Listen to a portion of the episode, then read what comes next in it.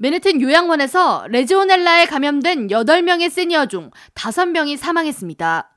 시 보건국에 따르면 지난주 레지오넬라균으로 인한 사망자 2명 발표에 이어 추가 2명의 직접적인 사망 원인이 레지오넬라균 감염인 것으로 밝혀졌으며 사망자 중 나머지 1명은 22일 기준 정확한 인과 관계를 조사 중에 있습니다.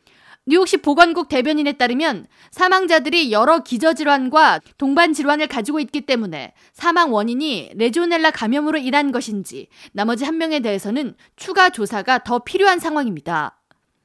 온도가 높은 물에서 배양되는 레지오넬라균은 폐렴의 일종으로 상온의 물에서도 번식하며 균에 오염된 냉각수, 샤워기, 수도꼭지 등에서 서식하다 에어로졸 형태로 확산돼 사람의 폐로 들어갈 경우 호흡기 질환이나 폐렴을 유발합니다. 이번에 사망자가 발생한 맨해튼 암스테르담 요양원 측은 거주민들에게 식수로 병에 담긴 생수를 제공했다고 밝히며 자신들은 보건국에서 권장하는 필터를 수도꼭지와 샤워 헤드에도 설치하는 등 보건 위생을 철저히 관리해 왔기 때문에 균의 원인을 찾을 수 없다는 입장입니다. 실제 사망자 발생 후 요양원 내 식수와 냉각수를 포함한 균 배양 의심이 되는 곳을 조사했지만 결과는 어느 곳에도 레지오넬라 균이 발견되지 않았습니다.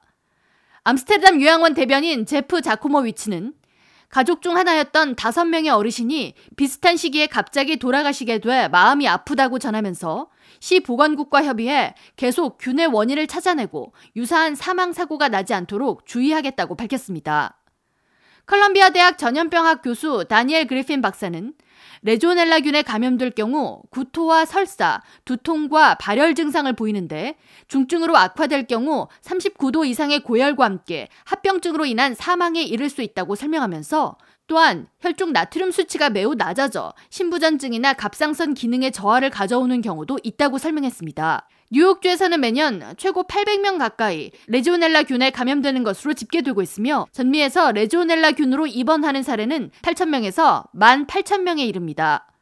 레지오넬라 감염을 예방하기 위해서는 물을 끓여 먹거나 생수를 먹을 것, 그리고 에어컨 필터를 청소하고 사용하는 것이 권장됩니다. K라디오 전영숙입니다.